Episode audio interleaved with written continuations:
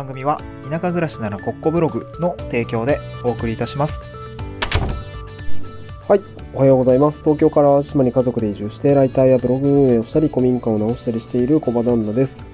今日のトークテーマは、えー移住先を見に行くなら玄関期、ここからが移住先の、まあ、視察のピー、えーとシーズンですというようなお話ですね。えっと、まあ、昨日ですね、かなり日本列島、寒波が押し寄せてきて、僕が住んでるこの淡路島もですね、雪が降りました。いや、瀬戸内海のね、まあ、なんか温暖な地域に住んでいると思ってたんですけど、めちゃくちゃ雪降ってて、あの、友達とですね、一緒に ハウスを建築してたんですけどね、外めちゃ寒くて雪がちらついていたんですけど、やっぱりね、あったかいとこだろうなと思って住んではいたんですけどね、で結局雪がちらつくっていうね、なかなか、まあ、レアな体験をしたんですけど、やっぱりその、まあ、えー今回の話に通じるんですけど、まあ、淡路島って、なんか温暖そうで、あったかそうで、まあ、冬も多分あったかいんだろうなって思うじゃないですか。雪降るんですよね。もうびっくりしました。で、こういうのってやっぱ雪が降るシーズンに行かないとわかんない。まあ、これがね、常日頃降ってるわけじゃないとは思うんですけど、やっぱ年に数回雪が降るんだなとかね。で、なんかその、私の友人も山で 飲食飲食店経営してるんですけど、スタッドレスに変え、スタッドレスタイヤに変えましたって言ってたんで、え、マジで？ここでもスタッドレスいるの？って思ったんですけど、まあそういうね、あのー季節的な話をですね、今日お話をしたいなと思っていて、あの、移住先はですね、まあ見に行く、まあ必ず見に行った方がいいと思います。あの、見に行ってない地域でいきなり飛んでって、あの、暮らすって、いや、まあなかなかね、ギャンブル的なところではあると思うんですけど、えーまあ家族で、えー移住をしたりとか、まあ個人だったらね、別にもうやめたら、えっ、と、ダメ、ダメそうだったらもうやあのやめて撤退したらいいんですけど、まあ家族がいたりですね、えー子供がいたりとか、なんかそういうね、えー誰かを巻き込むっていうことになると、まあなかなかそうもいかないと思うんで、しっかりあの下見をしていくとか、あの準備をしていく必要があると思うんですけど、まあ今日はその準備段階のお話ですね。で、移住先調べるときには、やっぱりその、まあオンライン上での、まあ今はですね、ズームでの、その自治体との、えーなんていうのか、対話だったりとか、まあ今であれば Google ストリートビューとかを使ったりとか Google Earth を使ってですね、地形だったりとか、まああの、まカメラ越しにですね、街を歩くってことはできるんですけど、まあ、やっぱりその土地勘がなかったりとか、うん、なんかね、その実際に住んでる人から見えるその土地と、まあ移住者がふらっと来て見える、うん、まあ土地の見え方ってやっぱ全然違くって、うん。で、そこはね、注意が必要ですよっていうお話なんですけど、で、これからですね、移住先見学しに行くとか、まあ、視察しに行くとか、お試し移住するってなったら、やっぱりこの冬の玄関期にですね、どこも行ってみるのいいのかなと思います。まあ、夏、めちゃくちゃ暑いところであれば夏にも行った方がいいと思うし、冬ですね、特に東北地方とか北海道とかは、やっぱ雪降りますから、この玄関期にですね、えー行くのがやっぱりいいのかなと思ってます。で、やっぱちょっと微妙なところ、なんかね、西、例えば、僕もよく知らないんだけど、中国地方だったりとか、まあそうだね、僕、新潟出身で青森に4年いて、東京に7年住んでから来ているので、なんか新潟の雪だったりとか、えー青森の雪っていうのはなんとなく知ってるけれども、なんかその、じゃあ西の方は雪降らないのかって言ったら、まあ降ると思うんですよ、鳥取だったりね。兵庫の上の方だったりもやっぱ降ると思うし、うん。で、なんかそういうところの、多分雪の質の感じだったりとか、ね、意外と違うと思うんですよね。うん。なんか降り出す季節も多分ちょっと違うだろうし、なんかそういうところはやっぱり行ってみないとわかんないかなと思っていて、あの、から必ず、あの、雪が降ってる時期に行ってみるとかね、そう、街の様子も全然違うと思うんですよね。うん。ここの前ね、その、青森で結婚式があって、その日めちゃくちゃ寒波来てて、雪めっちゃ降ってたんですよね。まあ、案の定雪積もってたんですけど、えー僕はね、飛行機で帰るときにはめちゃ雪降ってて、結局遅延してね、3時間ぐらい遅延したんですけど、そのね、やっぱ青森の空港でその滑走路のね、除雪が始まったんですよね。で、これね、なんか僕も知らなかったんですけど、なんかね、周りがざわめきたって、これ何始まるんだろうなと思ったらね、あの、雪かき始めますっていうことで、なんでざわめいてんだろうなと思ったら、青森空港のですね、あの、除雪隊えっ、とね、名前がついてて、あの、まあ、なんかよくあの戦闘機ってブルーインパルスみたいな名前出てると思うんですけど、なんかホワイトインパルスっていう名前がついていて、えーこれはですね、なんか除雪の、まあ、日本一、まあ、世界一とも言っても過言じゃないぐらいみたいなこと言ってましたけど、あの、高速除雪っていうんですかね、空港の除雪のね、この技術みたいなのが素晴らしくて、めちゃくちゃ早いんですよね。もう日本一早い除雪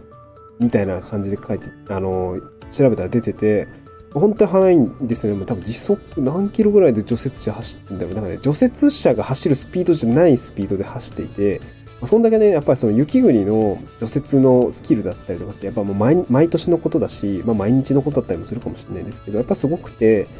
えっ、と、街中もね、やっぱ除雪はですね、まあ、ま、その、まあ、場所にもよるんですけど、まあ、大型の除雪機が入ったりするところとかっていうの、冬の除雪ってすごく上手なんですよね、雪国の除雪隊って。うん。これなんかすごく思います。で、僕の住んでる新潟も比較的除雪は上手でしたし、まあ、そもそもね、雪国の、まあ、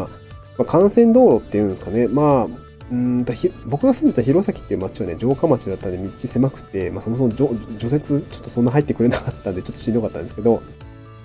幹線道路はね、青森市内とかはすごく上手に上手にやっていたし、新潟市もね、やっぱあの道幅広くて、えー、雪のね、除雪によって道がね、3車線あったものが2車線になるみたいなことで、まあ、よく頻繁にあることなんで、えー、やっぱりそういうことを踏まえて除雪だったりとか、そういうものが、あの、なんか想定されてます。で、あと小雪パイプが普通にあったりとか、設備としてあったりとか、そう、青森市内は普通にね、交差点に調節パイプザーっと設置してあって、まあ、やっぱ素敵、すごいなと思いましたね。やっぱね、雪解け、あ、なんかでも、でもあれかな、調節パイプにね、海水使ってるって言ってからね、あの、車の裏はね、しっかり除雪しないとね、塗装がすぐ剥がれちゃいますっていうことを言っていて、ああ、なんかそういうこともあるんだとか思いながらね、まあでもその設備としては、あの、雪のある暮らしっていうのが想定されている街なんだけど、これがね、一方で、あの、そんなに降らない。その、多分その市町村というか、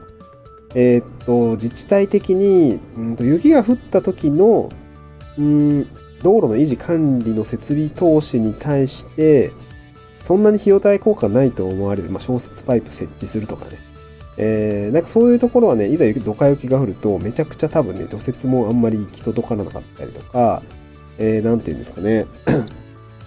まあ、シンプルに生活しづらいと思いますね。ロードヒーティングが入っていたりとか、まあ、そもそもそういうね、あの施設がなかったりとか、東京でも、あの、雪が降った時って、あの、ホームセンターで、あの、スコップめちゃ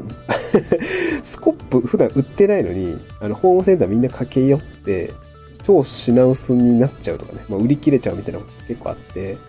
あの、まあ、毎回ね、そういう3時になっちゃってると思うんですけど、まあ、あの雪が普段降らない地域で雪が降っちゃうとそういう感じになると思うんですけど、なんか降るか、なんか降ってもたまにしか降りませんみたいな、うん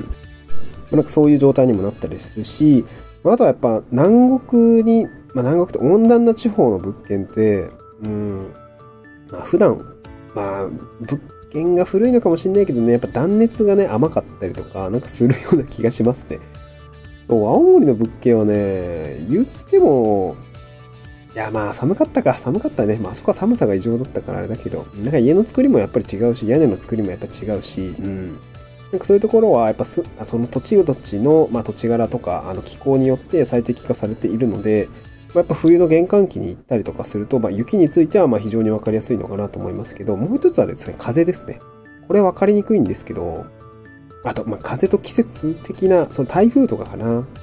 まあ、本当にね、九州なんかは台風多くて、あの、本当にね、豪雨災害とかもすごく最近は出てますけど、それ結構やっぱししんどいし大変だよね。で、あとは風かな。これはね、向き的なところがありますね。まあ、淡路島の事例で言うと西、西風が強くて、西海岸は本当にね、寒いよとかね、めちゃくちゃ風吹いてきますとかね、まあ、